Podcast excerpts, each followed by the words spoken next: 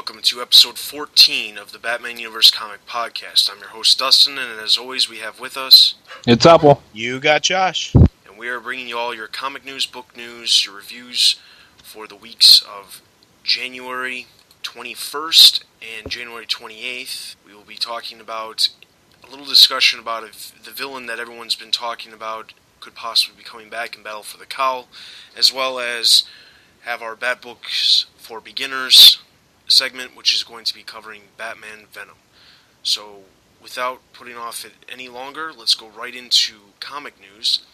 This town needs an enema. The very first thing we have is on February 13th, Newsarama did its normal Dan DiDio 20 Q&As with him, and there was a couple of things that was talked about as far as Batman that we should really mention. So, the first thing was Newsarama says to kick things off, Dan. One of the big announcements coming from DC was the new Batman-related titles that are coming out in June. Can you go into any more detail about them than you did at the con? More particularly about the characters that will be appearing in them, their tone, and what niches they'll fill. And DiDio's response was, "Sure. How about we talk about some of the characters?" What you're going to see in Gotham City Sirens is Catwoman, Harley Quinn, and Poison Ivy and some other guest stars along the way, but those will be the three leads in that book, and it picks up directly from Faces of Evil conversation with Hush. In Streets of Gotham, you're going to get a chance to see the supporting cast of Batman's world, meaning that you're going to see Batgirl and Huntress and the new DEA of Gotham City, Miss Kate Spencer. Naturally, I'm going to be a little more cagey about Red Robin, Batman Robin, and Batman primarily because who lands in which book will be determined by who wins the battle for the cowl. But obviously, Batwoman Kate Kane is front and center when Detective Comics hits the stands in June. So let's just talk about that real quick. He's being cagey about who's going to be who because of who's going to land there who, but based on solicitations and various announcements and images that have been released so far, I think that you can pretty much do some math and addition by subtraction on who's going to end up where. Right. You mean like the whole characters from Yeah. from the from the picture, right? Just separate them to their own Right. titles. Yeah, and I don't know if, if we can if if this should be spoiled yet, so I'm not going to say who. But the DC's already leaked who's going to be the Batman with the guns. Oh, we could talk Mhm. about that. Let's talk Yeah, about okay. that right now. Yeah, yeah. So it, it was Jason Todd, you know. So we already know that. Right. Um, and which, which, you know, which means that the other Batman is probably going to be Dick Grayson, and if Jason Todd is the gun Batman, that probably leaves Red Robin as Tim, since he was kind of you know stepping into that role in the final issues of Robin, which would Mhm. leave the regular Robin as none other than little punk Damian Wayne. who, um, in- who, and get those one nine hundred numbers ready because unless they change, we will be blowing him up in a few years. well, see, back in the '80s, they used the 800 number, so I guess we're going to 900 so they can charge us. So I thought it was I thought it was nine hundred in the in the eighties. no, it was an 800 number. I thought it was a 900 number too. Uh, Oh, I thought it was 800. Anyway, we'll have to check on that. But anyway, the next question was one question that probably shouldn't be up with the other bad questions, just ballparking here. We've seen that Batman is alive and living in the past. There are easy ways out of that. You could have Booster Gold find him and pick him up, and there are difficult ways out of that. He could live through a series of lives, which presumably what the Omega Sanction is about. So, what goes into the decision of how Caveman Batman plays out? Well, Didio answers, there wouldn't be much of a battle for the cowl if we had Booster go back and grab him. Although, from the last panel, it doesn't even look like he needs the cowl. He cast the shadow without it on. Obviously, there's a lot of reasons that go into it. A lot of reasons that are related to telling the best, most dramatic story we can. I can't really go into too much detail about the plans, but I can say the outline and plan for his return is known at this point. I guess it's confirmed that he's in the past then, because people were saying, is he in the like? Some people were guessing that he was in the distant future, and some were saying it's another dimension. Another interesting thing about that panel of him in the cave. I was joking a few podcasts ago about how they made it really obvious that it was him. In case you were too stupid, they gave him the bat pants, the belt, the shadow, and he was drawing the bats. Apparently, the reason why it was that obvious is because they said in an interview that in the original version of the script, it was a little more ambiguous, and Dan DiDio said, make it more obvious. So, now we know. Alright, and then the last question to bring up was Newsarama asked, What's the current status of All Star Batman and Robin? Didio answered, Nothing but it is on hiatus. So make sure you head over to Newsarama to check out any other questions. There was a couple questions specifically about Batwoman, but it wasn't anything that we haven't heard about in the past, so there's no real use of going into it.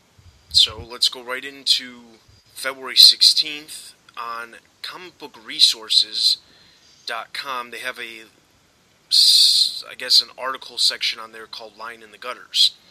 Now, in this we in that week's segment, they posted some stuff related to Batman. They mentioned that Grant Morrison was going to be working with Frank Quitely on a Bat book a while ago. That title appears to be Batman Robin with rotating artists, quietly to start the first three issues with more to come. Somebody else says Philip Tan is going to be up for the next three, followed by Doug Mahnke for the next three, and the final three from Quitely, As as mentioned, they're they're saying there's a rumor floating around about Batman Robin only being a 12 issue miniseries. I think we talked about the last podcast, so that would be the order of the artists supposedly. Now none of this is confirmed, but that was what they said. Now, the next thing was DC staffers are kind of iffy about whether or not they should continue to do All Star Batman and Robin. They pushed the editor of Batman Robin first to Vertigo and then they fired him completely. They diluted Jim Lee's available time and took full advantage of Batman swearing and issues in terms of internal squabbling. And now Batman Robin, the series that we're that's coming out in June, is going to be done possibly by the same people who are doing All Star Superman. Grant Morrison, Frank Quitely. So that could be interesting in and of itself. All Star Batman Robin, I mean, come on. Frank Miller's writing wasn't at best right there.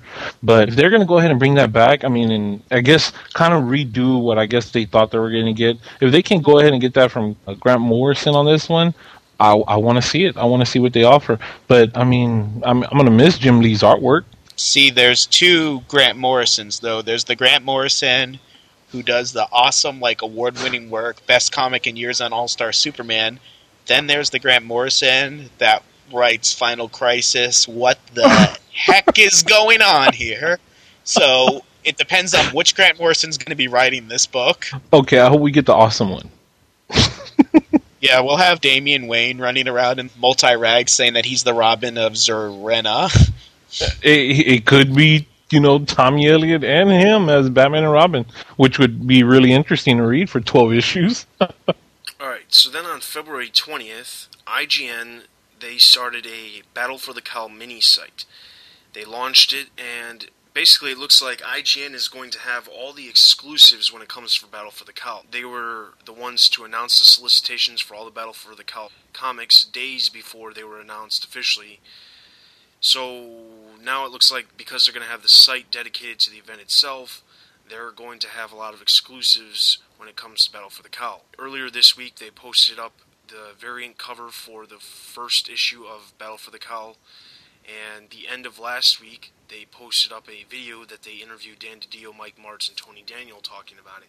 And we'll talk more about the video in our discussion after the reviews, but it basically looks like IGN is going to be the place to check out when it comes to finding all the information out about Battle for the Cowl. And then on February 23rd, the last bit of news we have, there was a Batman artist announced. Newsarama did an interview with Tony Daniel at New York Comic Con that they just posted up. During the interview, a lot of talk was about Battle for the Cowl, but there was one tidbit that we didn't know or wasn't talked about in any other interviews. It was Daniel announced that he will be the artist teaming up with Grant Morrison on the Batman main series. He won't be in the first issue in June, but will be around after that issue, so we can expect Tony Daniel to be teamed up with Grant Morrison come July of this year on Batman. Okay, I, I, am liking Tony Daniels. I, I liked him when he, he had did Spawn back in the day, but his artwork has taken change ever since he started working for DC. So I, I see it as a as a plus for him. Uh, I'm glad he's liking to do Batman right now. So what are you proposing? It's simple kill the Batman. That's the end of comic news. Now, this is book news. We only have one book coming out, and it is coming out on March 11th, and it is called Catwoman The Long Road Home.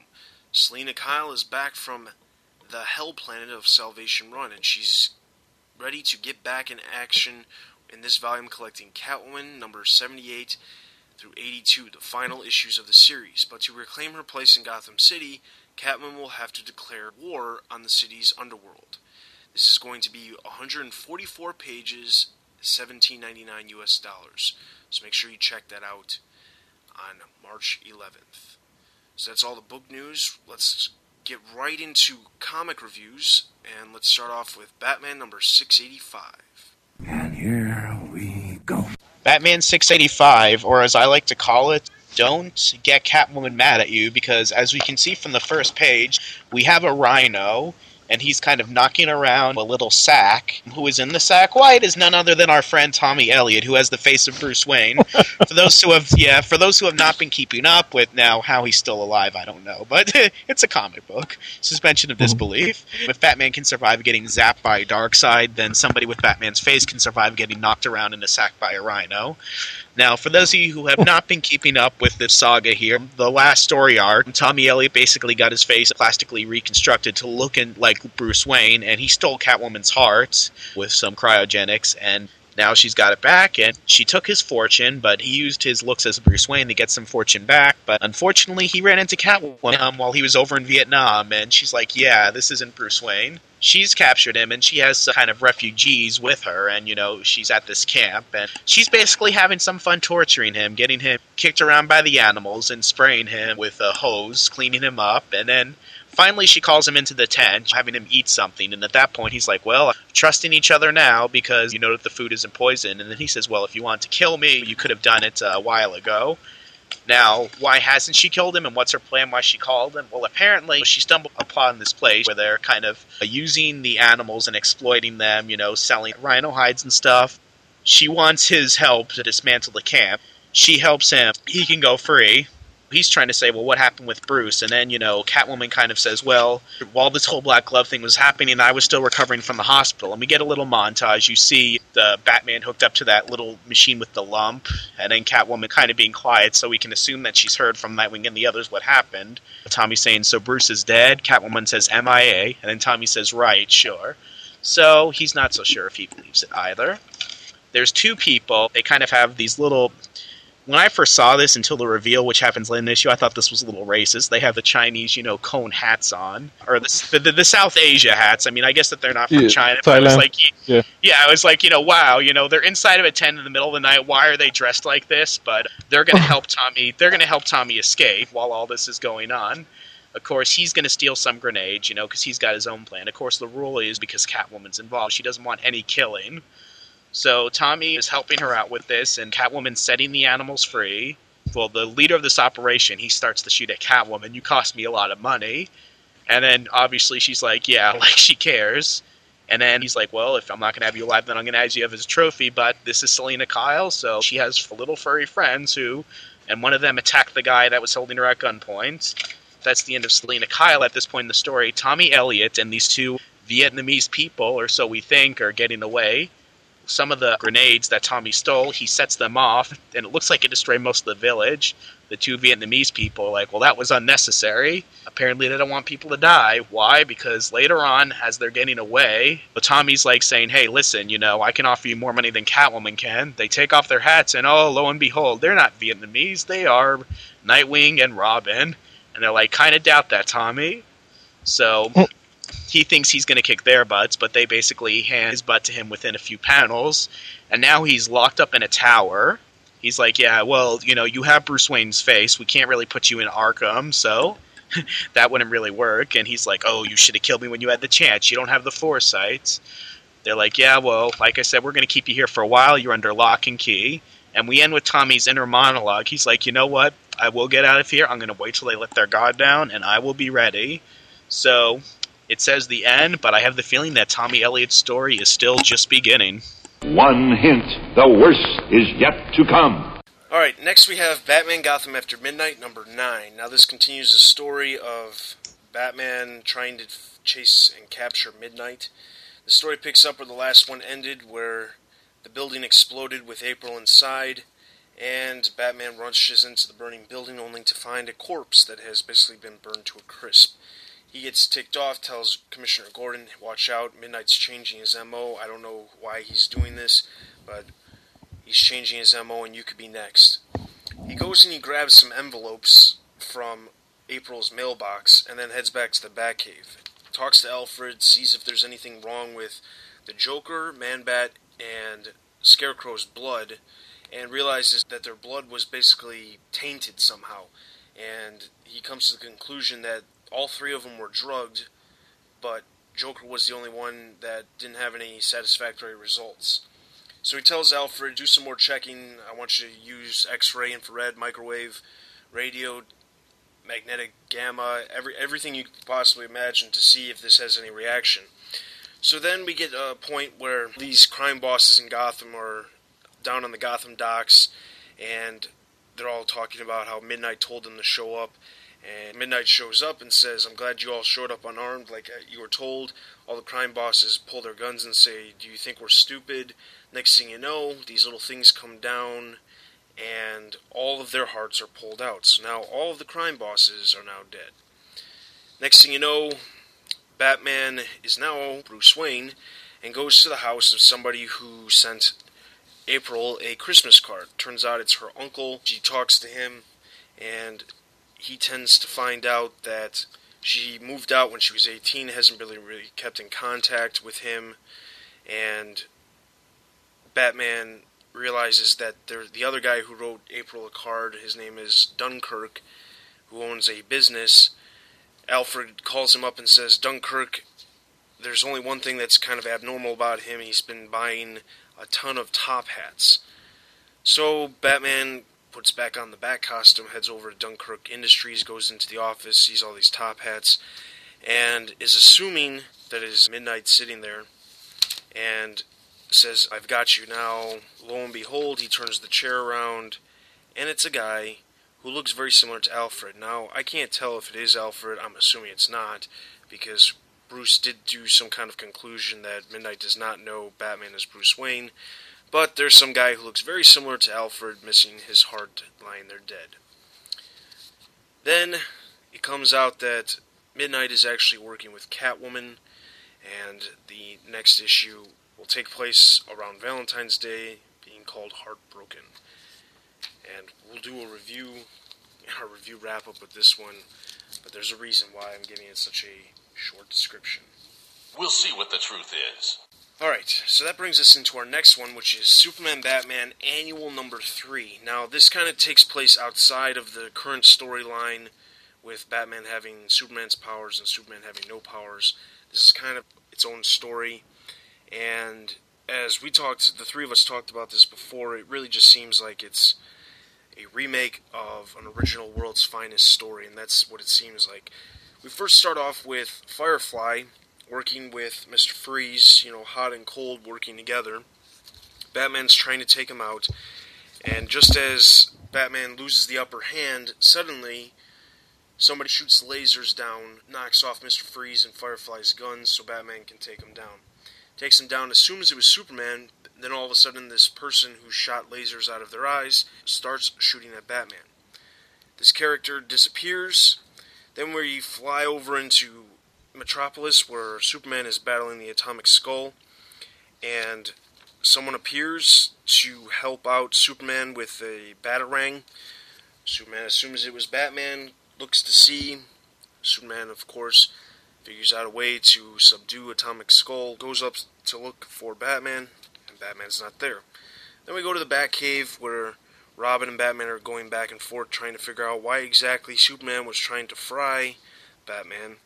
When Superman decides he's going to punch a giant hole through the wall of the Batcave and come tumbling into the Batcave. My opinion, why in the world wouldn't he just use an entrance? Anyway, going on, they argue back and forth. They realize it's not really them. We get a nice little cool shot of a Batmobile that they're using where it's kind of a mix between one of the original Batmobiles with the Batman shield on the front and then the 89 Batmobile from Tim Burton's movie, which is pretty cool. They go out together to try to figure out what the heck's going on. They find a little piece of something. They don't say what it is, they just say it's something that they're going to do some tests on. Turns out they can do a DNA test and for some reason, it turns out that the DNA has both Superman and Batman's DNA. So they go oh. see Professor Ivo in Blackgate Prison, talk to him, come to the conclusion that before Ivo perfected Amazo, he had a bunch of failed experiments that he tried combining people's superpowers together, but it didn't work out, and he ended up burying them dead or alive as he thought they were dead, but burying them. And so Batman comes out after talking to Professor Ivo, talks to Superman. They go to the grave, realize the grave's been completely dug out. Then we go back to Metropolis, where Lois Lane is at home. All of a sudden, she gets this big whoosh, and she assumes it's Superman. And then we see who it really is. It's really a composite Superman Batman, which it's half Batman, half Superman. So this composite Superman Batman goes and takes out Two Face at one point. You soon realize that this composite Superman Batman is having a serious problem with deciding which people to save, whether to save people that are somehow related to Batman or people who are somehow related to Superman. So in the middle of tying up Two Face, he actually hears a cry for help in the middle of the ocean because a ginormous oil tanker hit a iceberg. He goes out to the ocean, leaves Two Face there. Then to skip ahead because a lot of this is completely irrelevant, you find out that Lois has been taken captive. Then you skip like five to ten pages and you find out Robin's been taken captive. And then this composite Superman is having a battle with Metallo. And while he's having the fight, the real Batman, the real Superman show up to basically try to figure out what the heck's going on.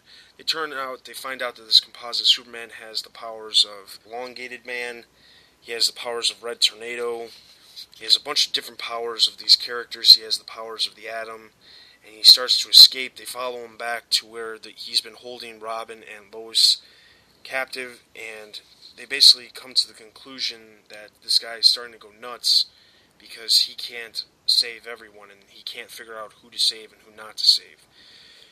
And it all ends up where Batman and Superman play a little game telling him, well, you have to figure out who to save. If you can't figure it out, you're not a good superhero. And he ends up ripping himself in half. And that's the end. Superman uh, saves Lois, and Batman takes Robin home. The end. Go with a smile. And that's going to take us into Robin 182. Anarchy! Anarchy! Anarchy! Okay, that's the theme of this issue. Anarchy. And this is not the anarchy that we were kind of expecting. This is actually a new anarchy. So if anybody that was expecting Lonnie Macklin, he's not in this one. The character in this one is actually Ulysses Hardin Armstrong. He just took the identity of Anarchy, but he didn't take the same MO as the last Anarchy. And this issue starts off action packed, guys. So if you love action packed, you're gonna love this Robin issue. It starts off with Anarchy trying to cause a, a lot of mayhem within Gotham. What's he doing is really trying to, what Robin says is watch th- his city burn. He's just trying to make his city burn. A little take from the Dark Knight, I guess you can kind of say what then happens is that the gangs are right here. And so the Golden Dragons comes out, and of course, Lynx, who's very cool, comes out, and of course, it's the gangs going at each other. And this is what Anarchy's wanting. He's just wanting a whole mess of mayhem just to go on. Spoiler comes along. Spoiler intervenes and kind of t- tells him that Anarchy's trying to do this to y'all. He, he's just he's trying to play with your head. And so while this is going on, Robin is go- fighting. Robin is in the Red Robin outfit but it's not the total Red Robin outfit. In in the before the Red Robin, he had black pants. Anyone that you know, of course, wore the Red Robin outfit had black pants. You can tell that this is Tim by the pants. He's wearing red pants. I guess you kind of say it's a really a Red Robin. While this is going on, of course, Commissioner Gordon arrives. He's telling the officers and everyone in under his control to go ahead and spread out. You know, try to you know, take care of the gangs. While Robin is really kicking Ulysses' butt. And so it gets to the point where Robin kind of pulled a, a, a, Batman. He pulled a Batman and he pulled a card out that he had under his sleeve where he invited one of the officers to bring Ulysses' parents. However, Ulysses' parents also brought his brother and sister. So while this mayhem's going on, the mother and father look up and saying, Is that Ulysses? And the father's like, That's not our son, you know, our, our son is like he's like uh, it's not our son anymore because of what he's become. And so anarchy then reaches out for his cane and he's you know he's he's kind of beat up. He's bloody. He's hanging on. And robin is trying to hold on to him. And anarchy tells him that there's one more bomb. You know who are you going to save? And you know of course the panel span out to Officer Harper, and it pans out to spoiler, and then it pans out back to Anarchy, and he's telling Robin which one are you going to want to save. And so Robin looks and he's trying to see the spots. He notices a mailbox, notices the manhole where spoilers at. Anarchy drives. Robin goes off to save him. He makes the call. Robin saves Officer Harper. Anarchy already had touched the bomb. Well, he put the bomb where his brothers and sisters were. And of course, he didn't notice that they were in the car until he was falling off, which was kind of, you know, kind of really sad. You then see Anarchy, and it gives him, well, Ulysses, aka Anarchy in this one, more of a motive to try to kill Robin now, since he, of course, he's going to blame Robin for killing his brother and sister. Commissioner Gordon then sees Robin brings down the officer. He goes, "I'm not too sure. I, I like that decision that you made by calling the parents who brought the kids." And you know, Robin basically tells him, I told him to bring the parents. I didn't know the parents were bringing the kids. And basically, he takes off. It's Really cool. Robin then meets up with Spoiler. And of course, you know, Robin kind of takes on the the identity of Batman a little bit, where he's telling her like he's really making his choice about his way of life, and really telling her that he better not catch her as spoiler again. And, it, and it's a real good issue. It picks up where Commissioner Gordon is then promoting Jamie Harper to a detective. He goes, he's taking her up to the light, and he, he's like just trying to like hand over new regime to her. And then he goes, "It's time to move forward." You know, Stacy, light the candle, and you see two of them now one with the bat symbol. You don't see the one yet until the next panel, and it shows a big page with Robin. And in the skyline, you don't see the bat signal. You now see a Robin signal, which was very cool. I could definitely get into the superhero gig. That is going to take us into Birds of Prey 126. This issue of Birds of Prey is continuing off on the long running storyline of Calculator trying to find out Oracle's true identity, working along with the Syndicate, which the birds have slowly been dismantling over the last few issues. The cover to this month features the Calculator very prominently because this is part of the Faces of Evil crossover that has been going all over the DCU. Naturally, this book features Calculator actually more than so than it does the birds. We start off with the Calculator and Matchmaker very early on in the book. They are watching on a computer screen as one of their plans comes to fruition. They've given a guy a webcam and a hat, and he's going to meet this girl in a park and murder her. And matchmakers set this thing up over a long period of time now, there's lots of construction workers in the park, and this is broad daylight, and you see the guy with the knife behind his back. I suppose he doesn't think anyone's going to see him, but before he can make his move, Huntress jumps out of the bushes and kicks him in the face. And it's Calculator and Matchmaker. Uh, drat that Oracle again. How did she find this out? So, Calculator is ruminating, and he comes up with a plan for the Syndicate to catch Oracle I'm not sure if I'm pronouncing his name right, but it's Kilgree or something like that, so I'm just going to be calling him Kilgree, if that is okay with you. He has internet powers, which I'm not too understanding of, but eh, oh well. So, Calculator is talking to the other members of the syndicate, saying Kilgree can go all around the internet. How come he hasn't detected Oracle yet? I think there's something up here, and he arouses suspicion in each of them Meanwhile, he's also going to Kilgree, saying, It looks like everyone thinks you've been compromised. I'm just trying to warn you. Of course, Kilgree's not too happy about this and grabs Calculator and goes to choke him. Now, this was apparently all part of Calculator's plan to get Kilgree mad at him so he can go into his lair and see his hard drive and stuff. Why he had to get Kilgree mad at him to do that, I have no clue, but it's all part of the Calculator plan. Very, very cool and calculated. So they're him and the syndicate. They have this plan. They're going to break into Calculator's lair, steal his hard drive and stuff, and he sends Matchmaker in to do it. While the syndicate's having a meeting with Kilgree, and they're saying, "Oh, I guess Matchmaker's late or something." Well, obviously the alarm sounds, which Calculator knew was going to happen, and Kilgree gets mad, starts attacking everybody, and this is where it gets kind of odd. He stabs Calculator in the heart during the attack, supposedly this was part of the plan all along because getting stabbed in the heart in the DCU doesn't do uh, that much to kill you in a world where Jason Todd can come back and Superman and Oliver Queen can all come back. Stabbing in the heart was part of the plan because there's nanites inside of his body that turned him into some sort of copy of Kilgree, and he now has his powers. And it looks like he short circuited and killed Kilgree in the process. It confused me a little bit, and if any fans can enlighten me, you can go ahead and send me a message on the message boards because I wasn't sure what to make of that scene there. Why he had to do this whole elaborate plan just to get Kilgree to stab him. So now, with the powers of the internet, the birds of prey are on their computer, and all of a sudden, Calculator goes through the screen. He spotted them, and he sees Black Canary wheeling Oracle away in the wheelchair, and he recognizes her from one of their previous face to face meetings. They actually had a lunch date a while ago. And he says, I remember you. You know what happens to girls who break my hearts. And now the Oracle Calculator confrontation, which is going to be concluded next issue, the final issue of Birds of Prey. Alright, so that brings us into Batman the Brave and the Bold, issue number one. Now, if you've been watching the TV show on Cartoon Network, this comic is directly based off of that show. Not story wise, but story setup wise, where the first couple pages is Batman working with one person, then we get into the actual story, just as in Batman the Brave and the Bold on Cartoon Network, where Batman will have a little small interaction with one superhero taking out a supervillain, and then the credits will roll, and then goes into a whole different thing. They are actually, well, I don't know about future issues, but in this one, they're actually kind of linking the two stories together so that they make a little more sense since we don't have credits that roll in between. So the first thing starts off with Batman trying to take out Carapax, who's trying to take over Atlantis.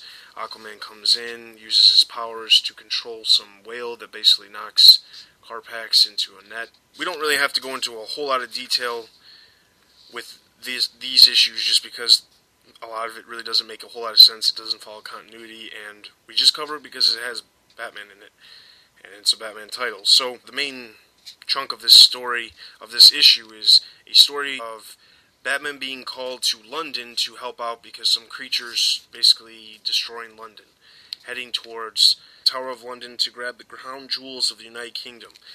Now, this creature is huge, powerful, bigger than most buildings in London, taking out everything. Batman tries a couple things, tries to gas it, doesn't work. Then we find out that it's actually mad scientist Lex Luthor controlling this creature. Then we cut to a conference where Karen Starr is giving a speech and the building starts to rattle, and she decides that this is not an earthquake. There's no earthquakes in London, and changes into Power Girl. So Batman and Power Girl are trying to take out this creature, which they come to find out is actually created from a hundred innocent citizens. So Power Girl and Batman are trying to tie it up. Power Girl decides she's going to take off and try to solve the issue on her own, leave Batman alone. She goes in, tries to take out evil scientist Lex Luthor, as they say, and he has a plan basically where he has a red sun lamp so that she can't use her powers. She knocks him unconscious, and turns out to be that the ray controlling this creature is password protected. Batman and Power Girl decide that the password is Superman, stop the creature, reverse the effects, and once the effects are reversed, all the innocent people are fine. Lex Luthor gets arrested, Batman and Power Girl get a nice little medal from the Queen of England, and that is the end of the issue. Now, what's kind of interesting is that they are putting in the back of these issues secret bat files where they talk about the supervillain and the hero that appear in the comic itself. So in this one, they talked about Lex Luthor and Power Girl, and I can only say that their uh, information, their secret files, is definitely not correct as far as normal DCU continuity. So it'll be interesting to see how this plays out. So that's about the end of the issue. So that's going to bring us right into our review wrap up, starting with Batman 685. Okay, well, most of you have heard me, if this isn't your first episode of the podcast, review most of this story arc, and I mostly had the same stuff to say. Paul Dini, awesome. I love where he's going with this Tommy Elliott stuff. Unfortunately, the artist, I'm going to say it again, I've said it before. everybody's head looks like an Easter Island statue, and that just takes me out of the story. The art is improving, and Paul Dini is doing awesome with this Tommy Elliott saga, and I'm really looking forward to where it goes. And the art didn't suck as much as it did during the RAP tie-in, so I will give this four out of five batarangs. You know what? I'd like to chime in on that artwork. Dustin Nguyen, the one that's the artist on that, it looks like a lot of these artists are always rushed trying to, to meet deadlines. That's not his normal artwork. If you look at some of his artwork, and we've even posted some on the BatmanUniverse.net uh, as far as our page on our podcast, Dustin Nguyen's artwork is not usually like that. So I got the feeling that he was rushed just to meet some, some sort of deadline. All right, so that's going to bring us to Batman Gotham After Midnight, issue number 9 all I can say is this issue, as well as this entire series, is extremely disappointing. Steve Niles, in my opinion, he needs to stay away from Batman. And that's really that's really harsh, but it's the truth. Kelly Jones, they need to get him out of the DCU altogether. Oh yeah, it's been years. Let like Marvel Kelly, have him. Yeah, I, I don't like Kelly Jones' artwork. Steve Niles, he can do some good stuff sometimes but I don't. I think he's better when it's about ghosts and zombies more so than it is about an actual major character within the DCU. All I can say is this 12 issue miniseries could have been completely summed up, and I haven't even read the last three issues yet. But I know that they could have summed this entire series up in probably four to six issues instead of having it as a 12 issue series. And it's really annoying because there's a lot of filler stuff, and I just can't stand when you have a comic that has filler stuff, but yet they give them 12 issues to tell a story that could be told in a lot smaller. So then they're they have a lot more space to do stuff that they don't need to do, and I'm still convinced that this April character is not dead, and it's only a matter of time before we find out somehow she's involved as being Midnight or something like that. So I'm only going to give this one out of five batarangs. Going into Superman Batman Annual Number 3, I thought the story was okay. I thought it was a good take on an older world's finest story. I think it was kind of interesting how Batman or Superman, both of them who don't like to kill people, convince the composite Superman Batman to tear himself in half by playing mind games with him. I found that kind of not really likely. But overall, the story wasn't bad. It was an annual, so it was a little longer than most stories. But it seems like this issue could have came out after they got done with the Batman has pow- Superman's powers. They could have put this issue out after that story instead of putting it out in the middle. I'm only going to give this one three out of five batarangs. That takes us to Robin 182. I really like uh, Robin. I know perhaps podcast, Josh has been the one to review these, but Robin has been a really good, solid title. I mean, whether you like it or you hate it, you're either going to like it or you hate it. But I think Fabian is doing an awesome job in writing. Freddie Williams II, that's doing the artwork. I mean, it, it was amazing. I like his Red Robin in this. It, it, looks like they can be Fabian and uh, Freddie. If they stay together, they can be an awesome team.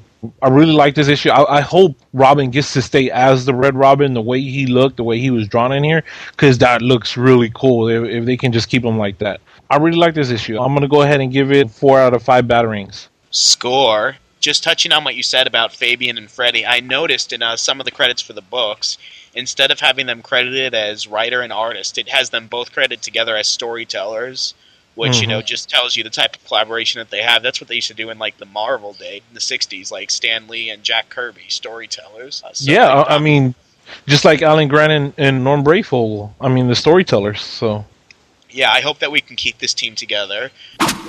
Birds of Prey. Okay, I think it was cool to get inside of the calculator's head, but he's always been like they've kind of tried to set up this rivalry in the past few years between him and Oracle. He's the bad computer guy, she's the good computer girl, and just having him turn into this killer robot that lives inside of the internet and that could come out of your computer and attack you.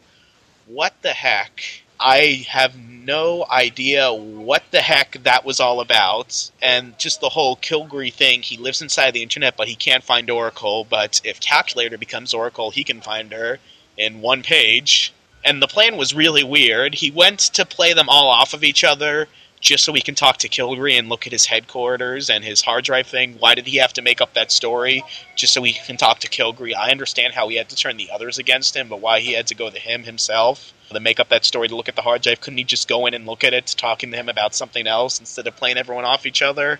And just the beginning was really, really weird. The whole sting operation in the park with that was supposed to have a murder take place in front of the general public, and maybe that was just the artist's mistake.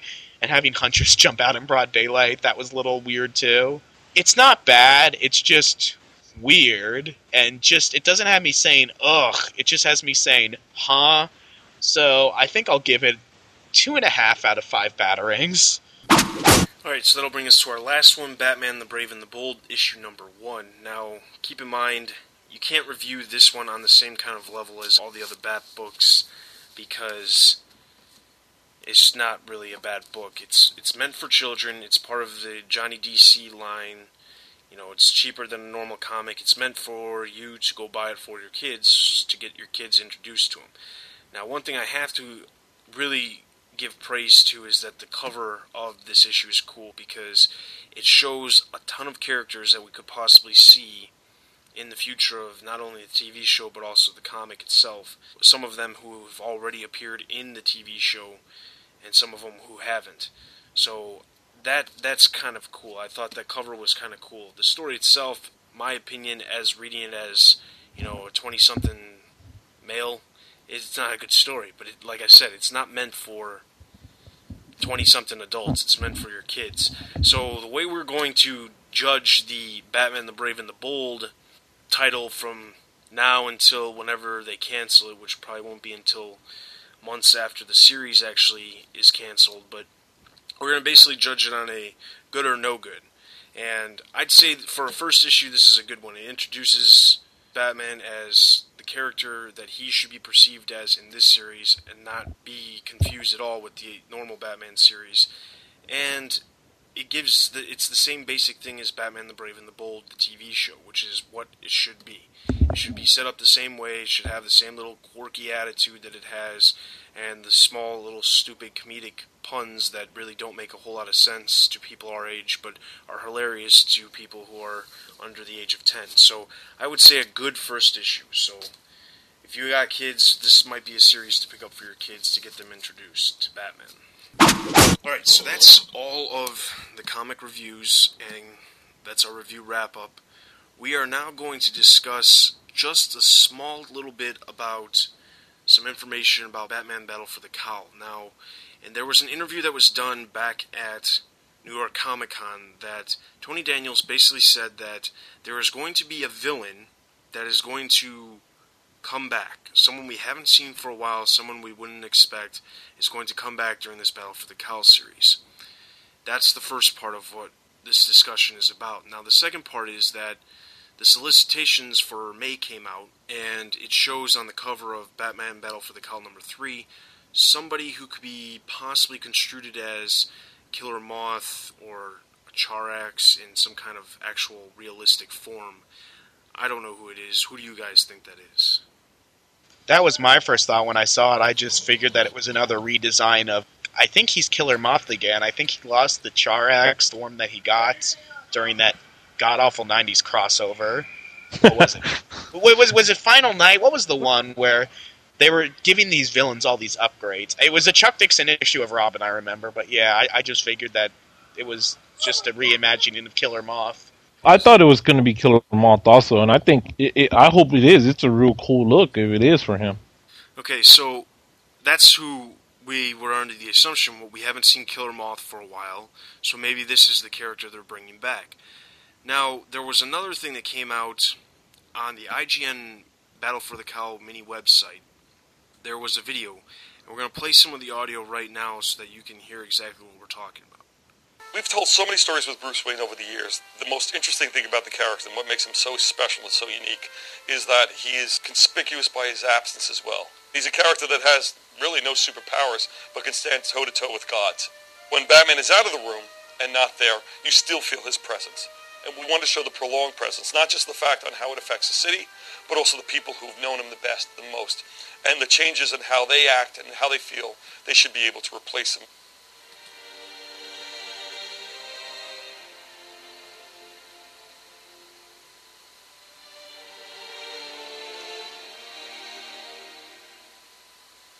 Battle for the Cowl is a three-issue limited series uh, that we have coming out in March, which runs till May. It uh, revolves around the issues surrounding Gotham City after the apparent death of Batman. We know that Batman appears to be, at least Bruce Wayne appears to be lost in time, but everybody in Gotham City believes him to be dead. The newspapers are reporting and speculating, like, is Batman gone forever? So at this particular moment, the question is, is there a need for a Batman in Gotham City?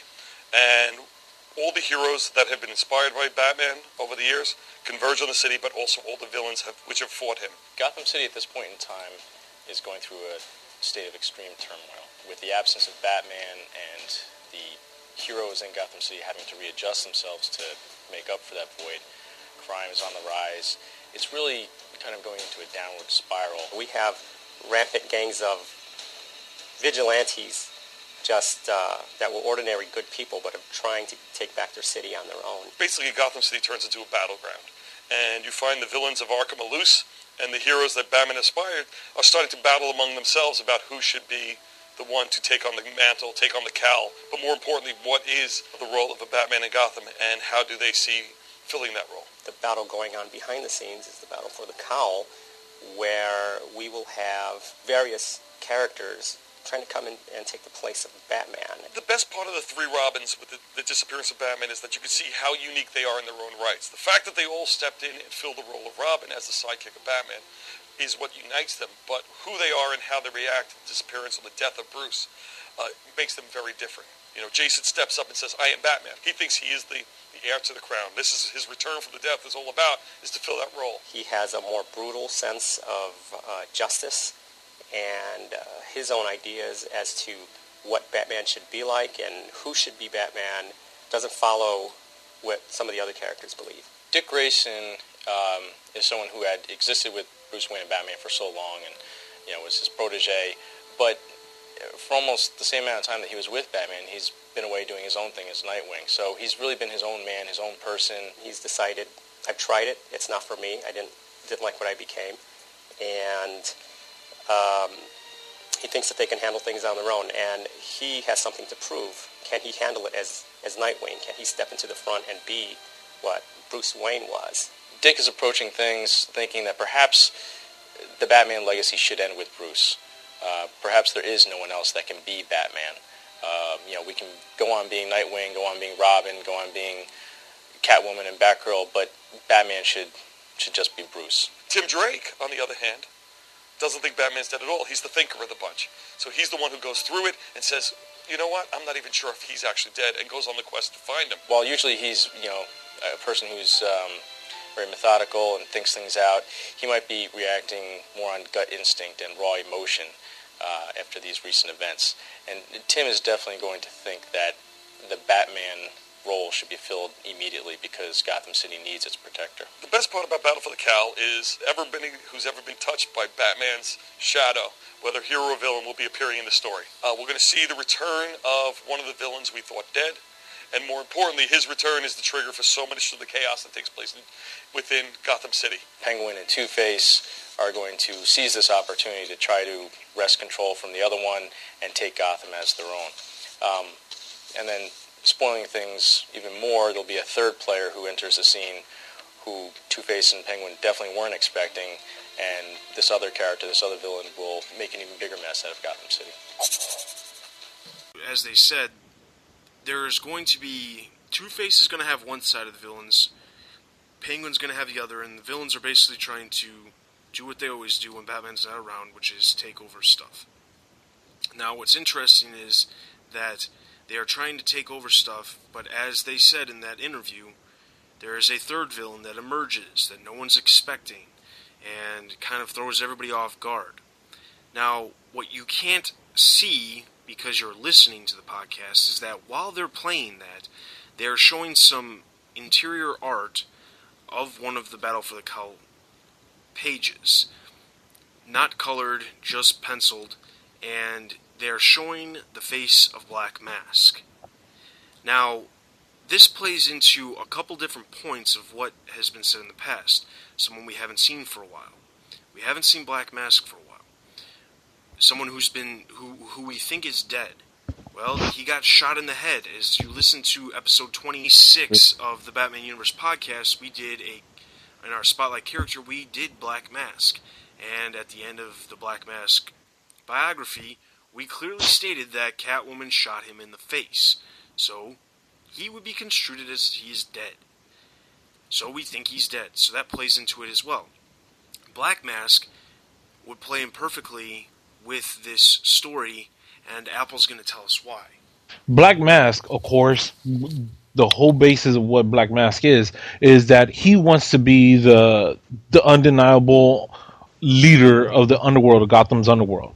And so putting him between Penguin and Two Face, this would be perfect for him to make a comeback and really to be, I guess, brought in inside the the new story and and bring him in, have him control Gotham's underworld. And if you've read whatever issue of Black Mask, you know how ruthless this guy can be. And so I think it's just fitting that he comes back and fits in into this role. This would also exonerate Catwoman because you remember before one year later, she just shot Black Mask in the face. So she wouldn't have that blood on her hands anymore. Apple and I discussed this when we watched the video in the first place last week, and then we started doing the deductions of whether or not this could work, and it seems like it could. And the fact that they're showing Black Mask on a piece of art that, in my opinion, if they're trying to keep this character secret, they're not really doing a good job. And that is my only form of doubt when it comes to maybe it's not Black Mask is if they're not saying blatantly, hey, it's Black Mask who's coming back, why are they showing art but everything else is so secretive? So it's just kind of interesting. Maybe they're just hoping that because he hasn't been around for a while, you're going to forget about him. I don't know. But I'm pretty convinced that it's Black Mask at this point. I mean, only time will tell. I'm sure we'll see something because I'm sure those that art that they showed wasn't from issue number three. It was probably from issue number one. And if it is, then we'll find out in a couple weeks whether or not it is Black Mask. Yeah, I mean, why would you have him in the panel? And he's sitting right in the panel that con- Todd McFarlane kind of made famous with the with the Spider-Man and the Hulks, where you have that one face along the side, and then you have the other panels like right in the middle of the of the left side, and you could plainly see plain as day that's Black Mask. I, I don't know if they're who they're going to play it off of, but it looks like Black Black Mask and Tony Daniels. It, it looked like a wonderful pencil piece, the one that they showed on the on the video. So yeah, I mean, not much of a secret, not for Batman fans. The only thing that I'm hoping is if you remember before one year later, and I believe it was War Games and on, Black Mask was basically like the villain in all the Batman books. He was like behind every plot and he was in every issue and he had his little like headquarters in that high rise tower and I just kind of got sick of him and like, oh, Black Mask is the mastermind and he's the new kingpin and they were just playing his role up and I thought it was ridiculous based on what his role had been before that he was kind of shoehorned. So, if, but you know, if they can write him well and differently, and this whole rivalry with the Penguin, I'm on board. All right, so that's all we're going to talk about for the discussion this time because we did have a lot of comics to cover, and we don't want to make this episode too long. Let's throw it over to Nick with Bat Books for Beginners, and let's hear all about Batman Venom.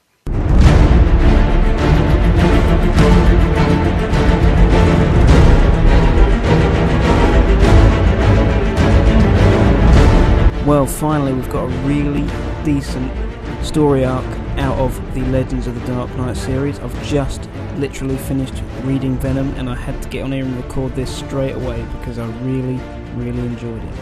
So, to start with, welcome back to BBFB. I'm your host Nick, and today we're looking at, as I said, Venom, the fourth story arc in the Legends of the Dark Knight series and the last one that I'm going to be reviewing. So we're going to be moving on to something different next time. But we're going to leave the Legends of the Dark Knight series, but we're going out on a bang, thank God. It's been pretty weak so far, but finally we got something of really good quality. Now, the book's written by Dennis O'Neil, who really is the main contributor to this book. His history, his he's had a 1970s run on the Batman comic and uh, it's perhaps best known that he was working hard on getting the character back to its darker roots after a period dominated by the campiness of the 1960s TV show, uh, and tried to emphasize Batman's detective skills. Uh, this grimmer and more sophisticated Dark Knight as well as some new villains such as uh, Ra's al Ghul, which O'Neil came up with, brought Batman back from the verge of pop culture oblivion, and uh, his work would influence later incarnations of Batman from the Bruce Timm animated series to the movie Batman Begins, for example. And he worked through a lot of big events in Batman's career, like the death of Jason Todd. And the artwork in this book's by Russell Braun and Jose Luis Garcia Lopez. So let's just get on with the story then. You know something. The book starts with Batman failing to save a young girl from drowning. He's distraught by his failure, and as a result, he resorts to taking a new drug called Venom to improve his abilities out of the guilt of his failure. He gets this drug from the little girl's father called Dr. Porter. He becomes consumed by the addiction and loses himself to the drug. Batman unleashes himself upon the streets and he doesn't follow the strict code that he himself has set out as Batman. Alfred recognizes this and resigns from his services. General Slaycroft and Dr. Porter realize that they have control over Batman thanks to this drug, and they try to use him to kill Commissioner Gordon, who is onto them both.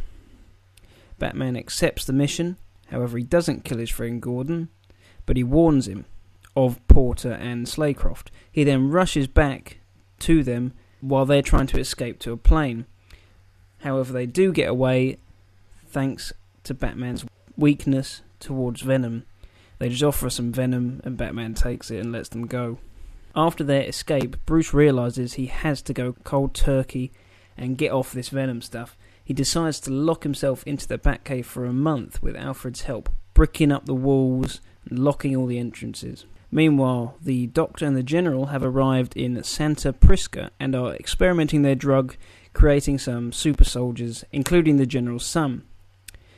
Bruce eventually comes out of the cave a month after he went in. He looks a complete mess. He's even got a beard, which I thought was a great little touch, a bat beard.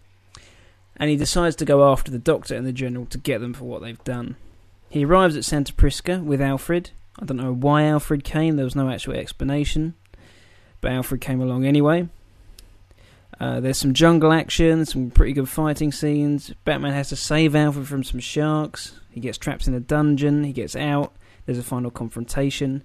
And the reason I'm not telling you all exactly what happens in a normal way is because that's exactly how I felt the ending was. It was a bit sloppy.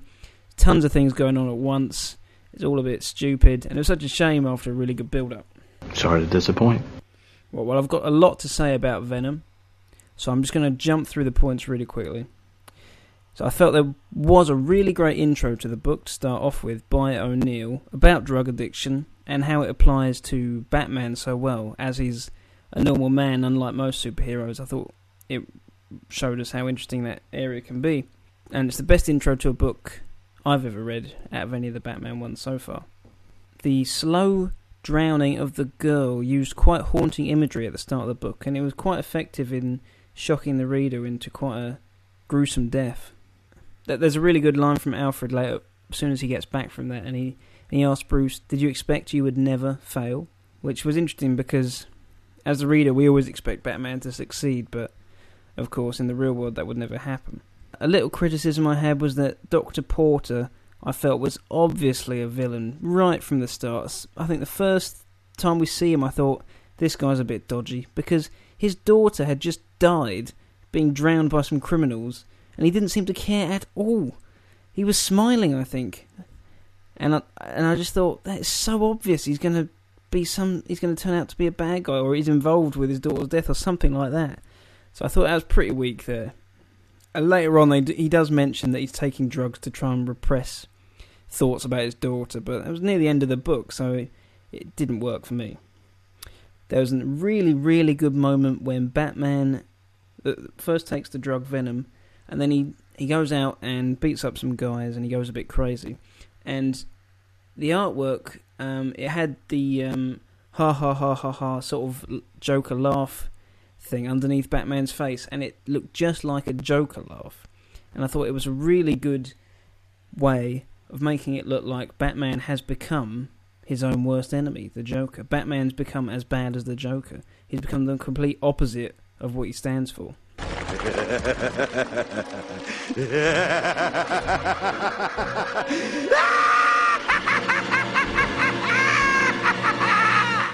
Um, in this book, there was some really great Alfred interactions, some of the best I've ever seen in a Batman book, because I think sometimes Alfred is just not used, and sometimes he's not used in the right way. And in this book, I thought they had a really great relationship, and it worked perfectly well. Apart from when it gets to the final act of the story, Alfred, as I said, comes to the Santa Prisca for no apparent reason, apart from the fact he's obviously going to be used as a hostage. And oh, surprise, surprise, that happens. He becomes some stupid damsel in distress, and it's a shame because they did so well with him in the first two acts. A couple of great moments. Batman threw a fridge at a car. That was pretty cool. Um, another good moment when Batman goes cold turkey, locks himself in the Batcave, comes out with a beard. looks really good. A really good line when the general shot his own son with a gun. Uh, the doctor said, "Do you feel any pain?" And the son said, "No," but he looked pretty pissed off with his dad.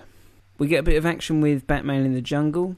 It's fun, but it's a bit silly, and it doesn't really link well with the first two acts. And it starts to look a bit a bit camp and stupid, especially when he starts wrestling with sharks. And there's even I noticed a, a nod to the Adam West Batman because uh, he mentions you might want to get some shark repellent spray or something like that. And I thought that just confirmed, yep, we're in a camp area here. As I mentioned, I thought the ending was too jumpy and sloppy. It's going all over the place, and it felt like it wasn't thought through well enough, which was a real shame because the first two acts built it up so well. I thought there was an excellent moment near the end where the doctor said that he will win in the end, but then we found out the doctor died a bit later. Although those of us who have read Knightfall and know how that turns out know that Venom will return, and Batman's going to have a bit of an issue with that as well later on. Very good series. Some people aren't too keen on it, but I can't wait till I get to review that because I think it's one of my favourites. Uh, the artwork in the book is dated to a certain extent and looks like something one would see in the 70s and 80s Batman comics. That doesn't mean it's bad. I actually quite like it, but it depends if you like that style or not. It's a bit retro, but I, I like it. So, uh, all in all, it's such a shame because the story is so good. But if I'm putting Batman Year One with a five out of five batarangs, I can't give this five out of five purely because of the ending. Yeah, as I said, it's too sloppy and it, do- it can't warrant five out of five. As a result, I'm going to have to give it four and a half batarangs out of five. Really enjoyed it though. Great story. Definitely one of my favourites so far. And um, every Batman fan should read it. Yeah, I know. So that was Batman Venom. As you can see, I really enjoyed it. It's well worth reading. Can be hard to find online or wherever, but um, it's well worth looking for it. It's really good. Uh, next time, I'm going to be reviewing Batman Year 2. As we leave Legends of the Dark Knight, we're going to move on to the second year of Batman's crime fighting career. And this one, it can divide people a lot. Um, most people weren't that happy with it. Some people say it's underrated. You'll find out what I think about it next time. But just looking at the front cover of it, it's Batman with a gun. A lot of people have issues with that. So get on the forums, by the way. There's not enough of you guys on the forums. We need a bit more interaction there. What did you think of Venom? Does anyone disagree with me? I'd like to hear why. Um, I thought it was brilliant. The artwork was amazing. You got some pretty great um, images of Batman when he's looking pretty creepy. So get on those forums. Give me a bit of. Um, we've got a reading list as well, so you can you guys can get further ahead. Find out what books I'm going to be doing. I think I've got about the next five or six books I'm going to be doing on there. Then once I get near the end of that group, I'll put up the next bunch of books that I'll be doing, just so you guys can get ahead. If you want to contact me, um, I'm Nick Nightwing on the forums. Send me a message if you've got any questions. You're struggling to find a book, let me know. That's it from BFBB this time. So goodbye from Nick. And remember, keep reading. Alright, so that was Batman Venom. That in my opinion, was a pretty decent book. I don't know what your guys' opinion of that storyline is, but I thought Batman Venom was one of the best, if not the best, stories that came out of Legends of the Dark Knight. I haven't read it in about five or six years, I do remember of the, all the early Legends of the Dark Knight ones. I am going to agree with you there that that was the highlight, and I remember the art was very good. That's the one where in like the first part, yeah, that little girl drowns and Batman keeps on fixating on it and it keeps on going back to that panel. That was spooky and that's comic artwork that's like stayed with me. And Batman kind of having that evil grin. That was powerful stuff. Yeah, I, I, I like that issue. It, it, it was uh, one of those books that when they were coming out like with the, the graphic novels, it, it became very popular for for comic fans to go ahead and get as many you know graphic novels as you can. Batman Venom, I mean, I loved it. It kind of just showed the human side to Batman. I think the, the one of the best parts was Batman with a beard. Viking Batman. Yeah, Viking Batman. All right, so let's go on to our upcoming releases for the next two weeks. On March 4th, we have Batman Cacophony number three of three, and hopefully they do not delay this in the next week since it's already been delayed over a month now. Mm-hmm. And then we have the very first issue of the Battle for the Cowl stuff with Gotham Gazette Batman Dead. That'll be a one shot. Then we go over to March 11th, and we have Superman Batman number 56, which is another issue that's been delayed a lot lately. I'm not sure why. Then we have Batman Confidential number 27, which continues the story of King Tut. Then we have Batman Battle for the Cowl number 1 of 3, which we'll be extremely looking forward to. Mm-hmm. Then, as we talked about earlier, Catwoman The Long Road Home, the trade paperback, and the very last issue of Simon Dark with Simon Dark number 18. And I'm kind of glad it will be the last issue. All right, so the next podcast we are going to be covering Batman and the Outsiders special, Nightwing number 153, Batman number 686, Batman Confidential number 26, Robin number 183, and Simon Dark number 17. It's over. For now. Now, as a little side note, we want your guys' opinions. As we've been talking about, we're changing a bunch of stuff on the website, but one of the things we'd like to know is if you guys want us to do the comic reviews a little differently. Give us some feedback on the forums or email us at comicpodcast at thebatmanuniverse.net or go on to the forums and leave your comments under the episode. As this is episode number 14, leave your comments about how you think the comic reviews can go differently. As you know, we, we try to stick a month back so that you have a chance to pick them up yourself and read them. But there's some of you out there who don't pick them up and read them and just want to hear the reviews. And we realize that we are not the most current podcast as far as reviewing them as soon as they come out. But we might be able to change that. But it's all depending on whether or not there's actually a, a desire for us to do that. So let us know your opinions, your comments, your suggestions. And most importantly, let us know your criticisms because we always want to improve. Mhm. So that is about all we have for this episode. Email us as always, comicpodcast at thebatmanuniverse.net. Go onto the forums, leave us reviews on iTunes. Let us know what you want to hear for a discussion for the next podcast. We can't always guarantee that there's some kind of breaking news that deserves a lot of talk, so we are open for any kind of discussion you might want to hear us talk about. So this is Dustin, This is Apple. You got Josh. and you have been listening to the Batman Universe Comic Podcast. We will see you guys next time. Take care, guys.